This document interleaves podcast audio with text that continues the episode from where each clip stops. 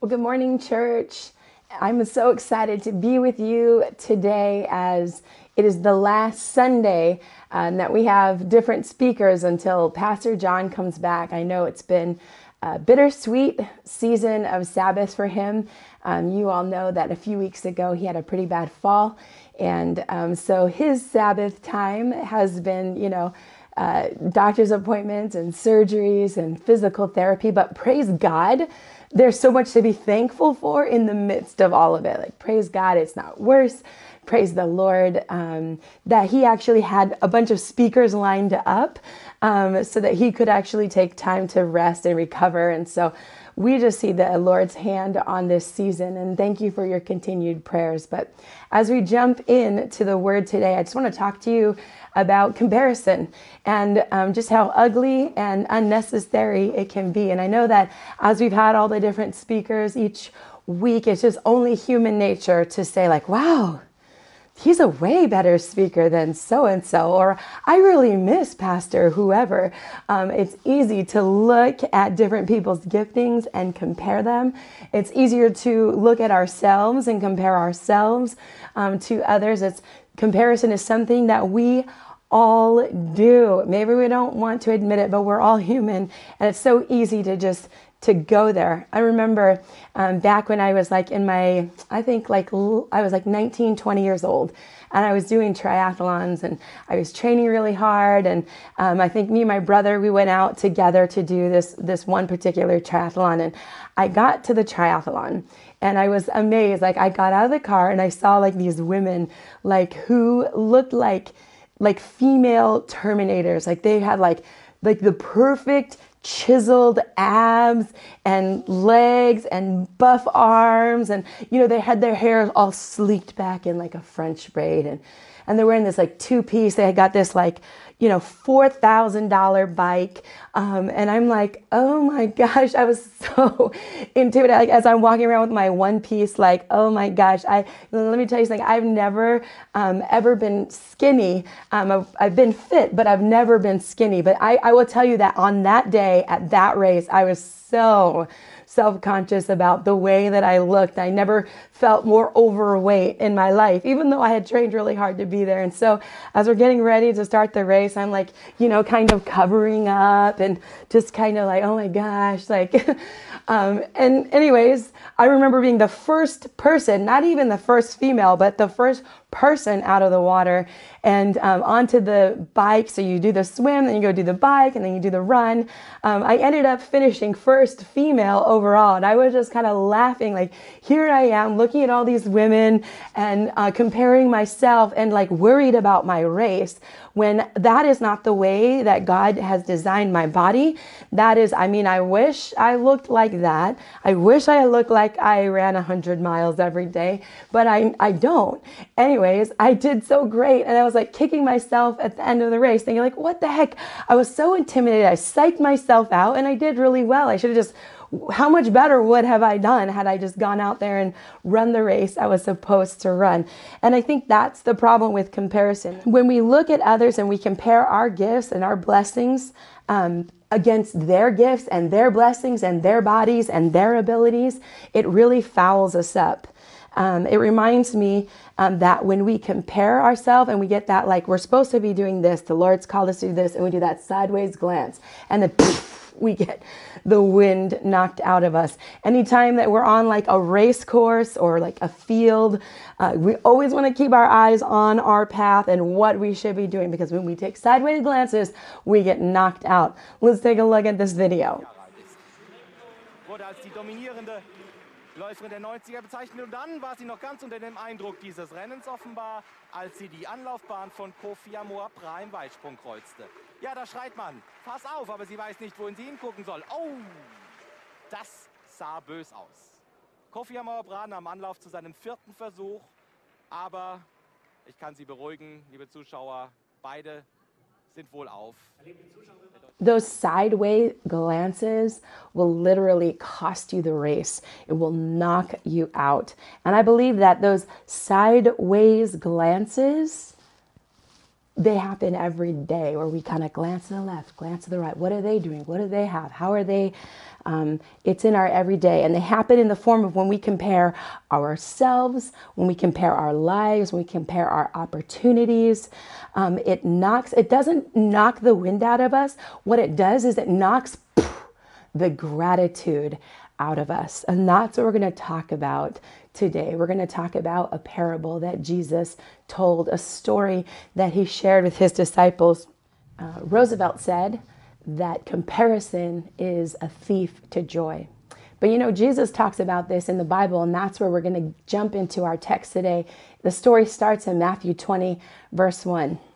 For the kingdom of heaven is like a landowner who went out early in the morning to hire workers for his vineyard.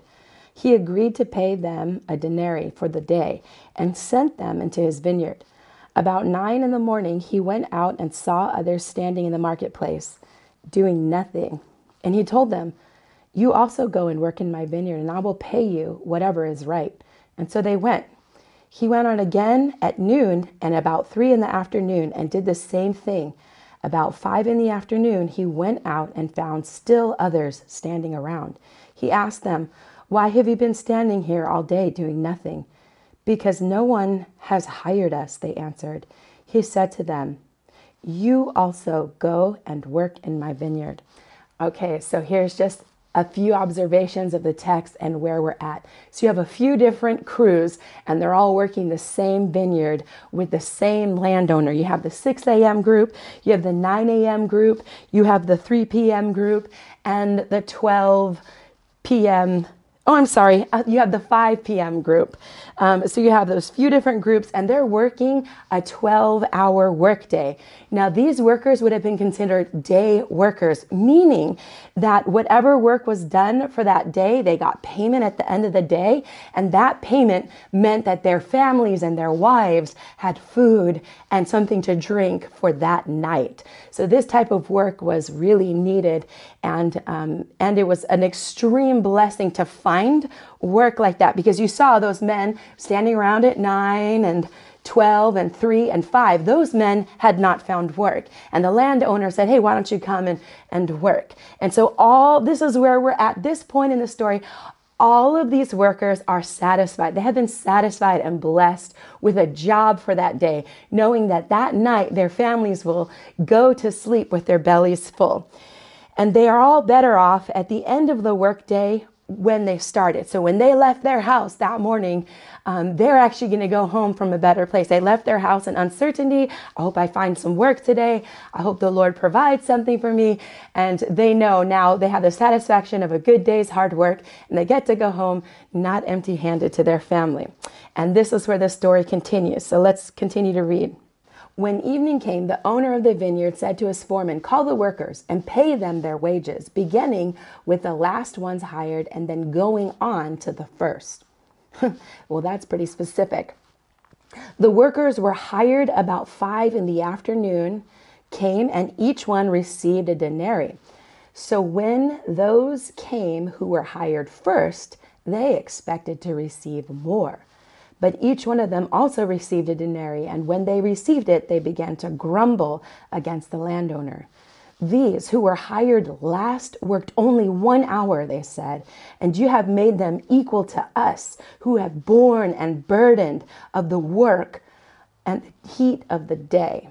So we can see here that the 6 a.m. group getting paid last means that they got a chance them getting paid last means they got a chance to see what everybody else got paid. And they, as the line, as the, the landowner is going through the line, the people who got there first and that are getting paid last are probably delighted, not because of the generosity that was given to those who worked less, but to but that they presumed that they would be paid more. And then when the 6 a.m. Get group gets paid the same amount, Ooh, okay. I'm going to stop right there and I'm going to say, what if Jesus told the story different? Or what if you flip it? What if you said, okay, it's the end of the day and let's pay the 6 a.m. workers first and then we'll pay the 5 a.m. workers last. The, the 6 a.m. workers had been paid first. They would have left satisfied and content because it's what they agreed on. They would have been happy for a day's fair pay and wages. But the 6 a.m. group is furious with something that would have otherwise satisfied them. And that's what comparison does. It provokes us to overestimate what we need and underestimate what we already have. And here's a test.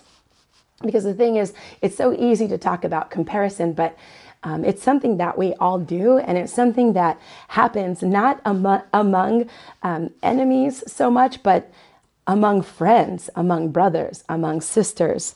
And so here's a test. One of the greatest tests of our hearts is to decide to be genuinely happy for others when things go well for them without wondering, oh, what the heck? How come it's not going well for me? And if we're really honest and we take a inventory of our heart, we know that we've probably all been there at one point. And I, I feel like the rise of social media is like no help to adding to this. We see, we get to see the best part of people's lives, the edited part of people's lives. You get to see the beauty and the, the outcome, you know, a perfect, beautiful meal. And you see that, you know, all, you know, positioned on a plate, but you don't you don't see the mess and all the the hassle it took to make it. You don't even know if it tastes good. Uh, you get to see like a romantic date night, not realizing that there's a pretty gnarly fight on the way to date night. Um, but but Instagram, social media, Facebook, whatever, it really can lead to depression. There has been studies um, that prove this. For this fact, it's so easy to glare and glance in the mundaneness of your life and compare it to the best moments of others. And I would just challenge you today as we're talking about comparison uh, to put a guard around that, to put a fence or a perimeter around your heart. Some some of my friends, some of my best friends are like, I'm never on it, or I've deleted my account. Like I just I just can't go there. Um, and I understand, I get it, and I think it's good to realize it's a great way to stay connected with our friends, but it's also a great place to just kind of fall into that comparison trap. Um, but imagine if there was social media back then, you know, like the, the group that got started work at 5 a.m. They're like so happy. They got like their hundred dollar bills and they're like taking a selfie. Um, and I can just, for me, when I read this story, for sure, I feel that 6 a.m. group. Like I, I identify with that. Like, oh, that would that would rub me the wrong way. Um, if if the people who only worked an hour got paid the same amount. Um, so it does not seem fair to me. It seems a little unfair. And those who worked the longest made their case for justice, for their perceived um, justice. And that is the thing about grace. And I hope you hear this this morning that grace is always unfair. That you did not earn it, you did not deserve it. We never earn or deserve God's grace. And it always seems unfair when we're not the recipient of it and our brother, our sister, or our friends, or someone else is. It seems unfair. But that's the beauty of grace. It is unfair. We hear the rest of the story. Let's jump in and check it out. Matthew 20, picking up verse 13. But he answered one of them, I am not being unfair to you, friend. Didn't you agree to work for a denarii? Take your pay and go. I want to give the one who was hired last the same as I gave you.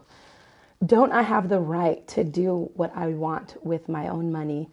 Or are you envious because I am generous? So the last will be first, and the first will be last. When you ignore God's goodness, you tend to resent it in others.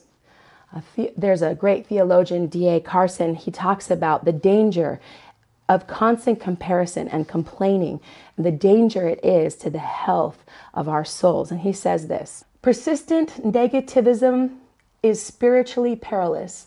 The person who makes it his life's ambition to discover all the things that are wrong is exposing himself to spiritual destruction.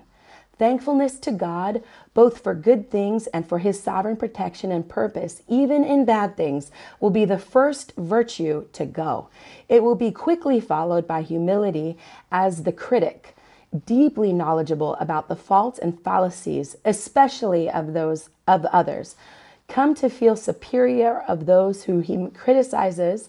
Spiritual one upmanship is not a Christian virtue. Sustained negativism is highly calorific nourishment for pride. You see, the thing about this parable is it affirms grace. It affirms amazing grace and it rejects presuming grace, a calculated grace, a comparing grace. If grace can be calculated, it is no longer grace. And I believe that you'll find what you're looking for in life, you're going to find what you are looking for. It's like the difference between a vulture and a hummingbird.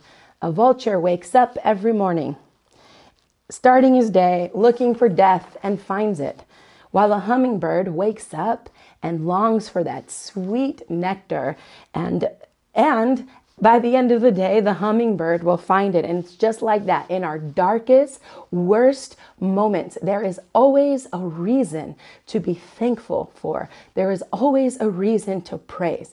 And just like in our dark moments, there's a reason to see good, to, to believe in the Lord and to trust Him. In our bright moments, in our brightest, most happy moments, there's always something to, yeah, but it would have been better if this.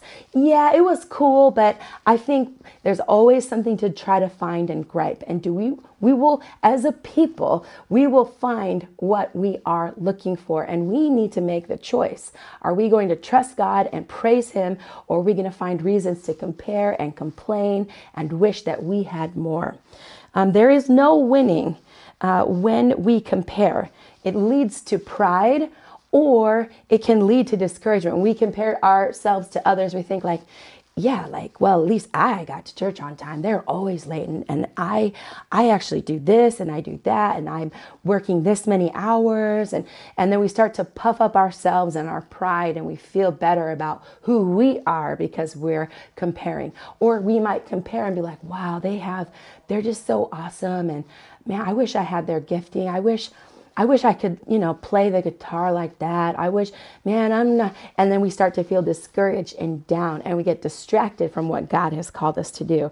And that is the thing that we all have special graces from the Lord, that the Lord created you uniquely and beautifully. He gave you your mind, your body, the, the gifts and the talents that you have to bring Him glory. And He has a path and a plan for your life. And um, we cannot compare our lives to others. I want us to watch that video one more time. I want to point something out. Wurde als die dominierende Läuferin der 90er bezeichnet. Und dann war sie noch ganz unter dem Eindruck dieses Rennens offenbar, als sie die Anlaufbahn von Kofi Amor Prime Weitsprung kreuzte. Ja, da schreit man, pass auf, aber sie weiß nicht, wohin sie hingucken soll. Oh, das sah bös aus. Kofi Amor Bra am Anlauf zu seinem vierten Versuch, aber ich kann Sie beruhigen, liebe Zuschauer, beide sind wohl auf. I believe that when we compare ourselves to others, yes, it hurts us. It definitely hurts us and it damages us spiritually. Uh, but when we compare to other ourselves to others, I believe it also hurts other people. That when we compare, man, we can knock other people out of the race. We can lose friendships because we're competitive or we compare or we put ourselves above or we're like, oh, you're so awesome. And we put people on these pedestals that they don't, you know, deserve to be on, only God deserves to be on. And so when we compare, we have, it not only hurts us, but it hurts other people. Um, 1 Corinthians 7 17 says this. It's actually titled, Live as You Were Called. Um, only let each person lead the life that the Lord has assigned to him and to which God has called him. God has appointed you to be in this season in this place, in this time where you are at. And He's got an assignment for you. And He knows the season that you're in. He knows whether you're married or you're single. Um, maybe you're a student or a new mom or you have a new job. Maybe you moved to a new place. God has brought you and has um, and has something for you to do. And you cannot look to the right or to the left or other people's giftings, um, but you need to focus on your race and what the Lord has for you. Second Corinthians uh, 10 12 says, He who compares himself is unwise. See, the thing about comparison is that it's a doorway to envy. And envy is a sin among brothers. See, we don't look at other people who are like way higher than us. Like, I don't envy the president, like, the president is the president. Um, but I might look at like other worship leaders and maybe like, ooh, like, wow, I wish I had, or at least I don't. You know, we, uh, envy is a sin among brothers, envy is a sin among sisters. Just look at Cain and Abel. That was like the all the way back to the Garden of Eden. Cain and Abel brothers is, you know, envy led to murder. It's so much easier um, when my brother is down, like oh man, I, like I prayed for my brother. I love my brother. I'm, I'm hoping and believing the best for him. Like he's going through a hard time right now. And, and we just got to like lift him up in prayer. And man, we're just, you know, we, we go to battle. We've got our brother's back. Like, man, we'll like, you know, like if you have, I have a brother, so I know how it is. Like, don't mess with my brother, right? Um, especially me, big sister. Um, but you, you love your brothers, you love your sisters, and you would do anything for them until your brother gets blessed. All of a sudden, the Lord has answered your prayers for your brother, and your brother's being blessed, and you're like, what? um, and I, I mean, maybe it's just me, uh, but I believe that if we're truly honest and we take inventory of our hearts and we just say, like, Lord, examine me. If our brothers get promoted, if our brothers get recognition, if they get placed over us, then that envy can creep in. Envy is described as distress over another's success.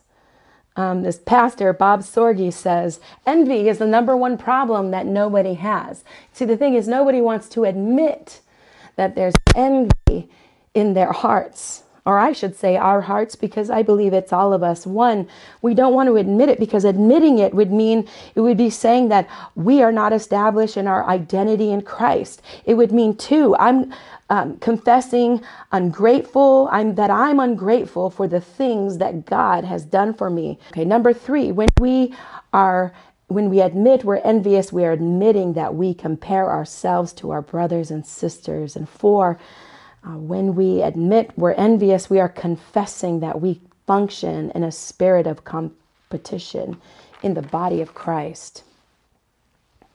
Let me tell you something. When you feel envy creeping up, because it is a temptation that we all experience, that we as humans feel and understand and can relate to this story. We all relate to that 6 a.m. worker. When we feel envious, repent quickly. Repent quickly. If The moment you feel it in your heart, repent of that. Lord, I bless my brother. Thank you for the grace that my brother has received. I pray your blessing on him. I pray that you would pour it out even more. Be quick to repent so that bitterness won't overtake your heart. Um, one of my sons kind of a similar story. Uh, my son Judah had worked really hard. He had helped a neighbor in the yard and he did all this work and worked throughout the day. And he was like so proud of himself. The neighbor had very kind words to say.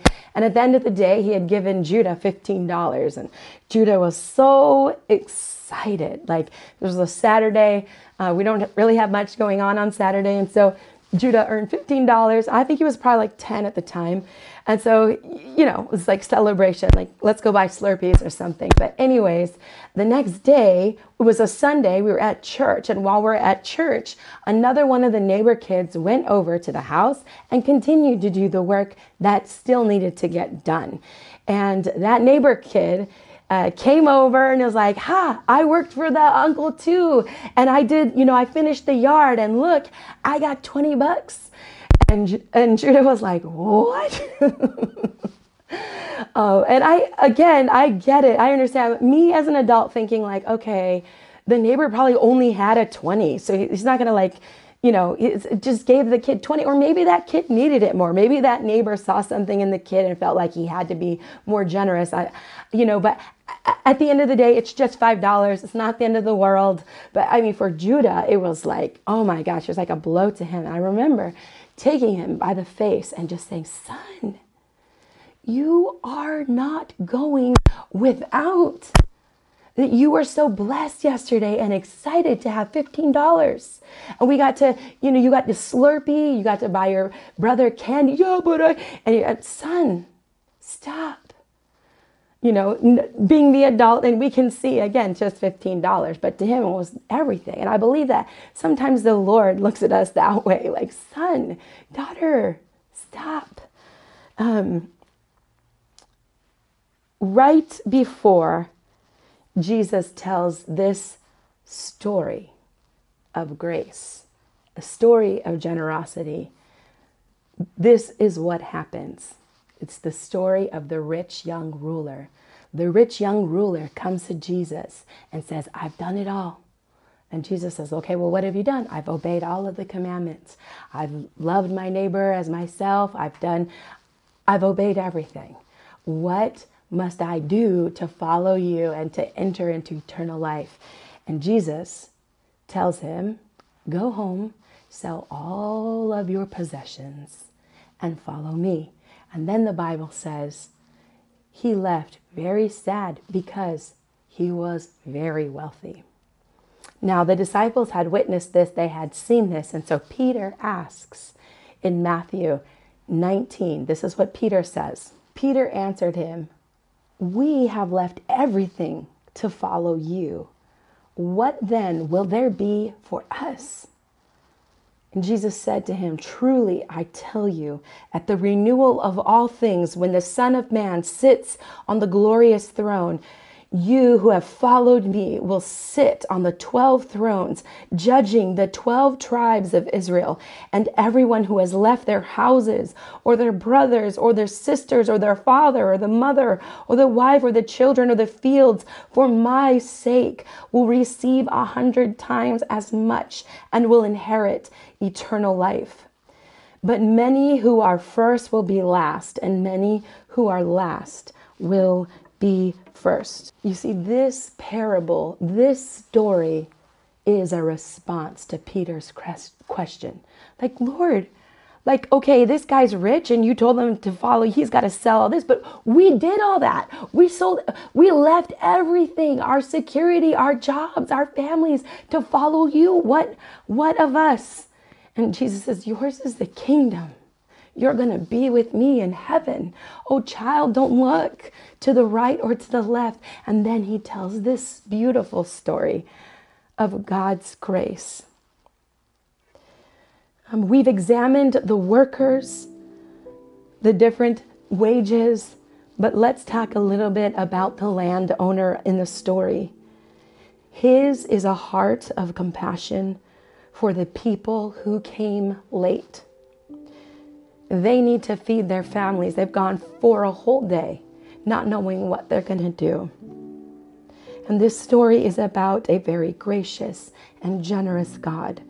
His grace has nothing to do with the amount of time um, that we have served or people have served him. His grace has nothing to do with the amount. And His grace is the same for me and for you, just as it was for the thief on the cross that died with Him that day and said, Jesus, remember me. And He said, You will be with me today in paradise. God's grace is available for the latecomer. And that does not diminish the grace and the generosity that is given to those who have been working and following all day. I believe that God would take you by the face and say, Don't worry, don't compare. In light of eternity, the things that you think that you don't have or the things that you think you should have. Like, I've been so gracious, I've held back things and I've given you my son. And this is the grace of a good father for you today. Focus in on your race and what he's called you to do. And finally, I'm going to close with this that the antidote to envy, the antidote to comparison is gratitude. You see, when the enemy comes at you and lies to you, when you see your brother or your sister or your fellow believer in Christ being blessed, being promoted, receiving things, uh, you know, that you aren't, when the enemy comes to you and lies to you and says, God didn't give you enough. God hasn't given you enough. That you would refuse to participate in the lies of the enemy that you would turn that around and begin to give God praise. That you would say, God, you are so very good. You are so very kind. You are not a stingy God, but you are a generous God. You are a faithful God. You are a trustworthy God. My life is in your hands. You have given me every spiritual blessing, and that I can trust you with my life. And this is what we do when we are tempted with comparison or envy, that we turn it to gratitude and praise to Jesus. He is worthy to be praised. What a gracious God. And as we close off, I just want to invite you again, we've talked about our hearts and really kind of real and honest and raw. And I, I, pray that you would examine your heart and allow the Holy Spirit to do some work. Are there areas in your life, in your heart, where you feel like, man, I have been comparing. I have been, you know, looking to the right and to the left. I've been, you know, feeling bad about my gifts or my calling or my position because I see, you know, how great everybody else is, and I just feel maybe we've we're getting under like discouragement, um, or maybe maybe we've been puffed up with pride. Maybe we think we're better than everybody else. Would you ask the Lord this morning, like, Lord, in what areas do I need to focus in on what you've called me to do? I love asking this too. When you look at your life and when you see where you're at, whether you're in a hard season or a good season, whether you see somebody else being blessed, look at your life and say, man, where I started and where the Lord has taken me and what He has blessed me with to this point is more than gracious and more than enough. Continue to look at your life and remember the goodness and the blessings of God.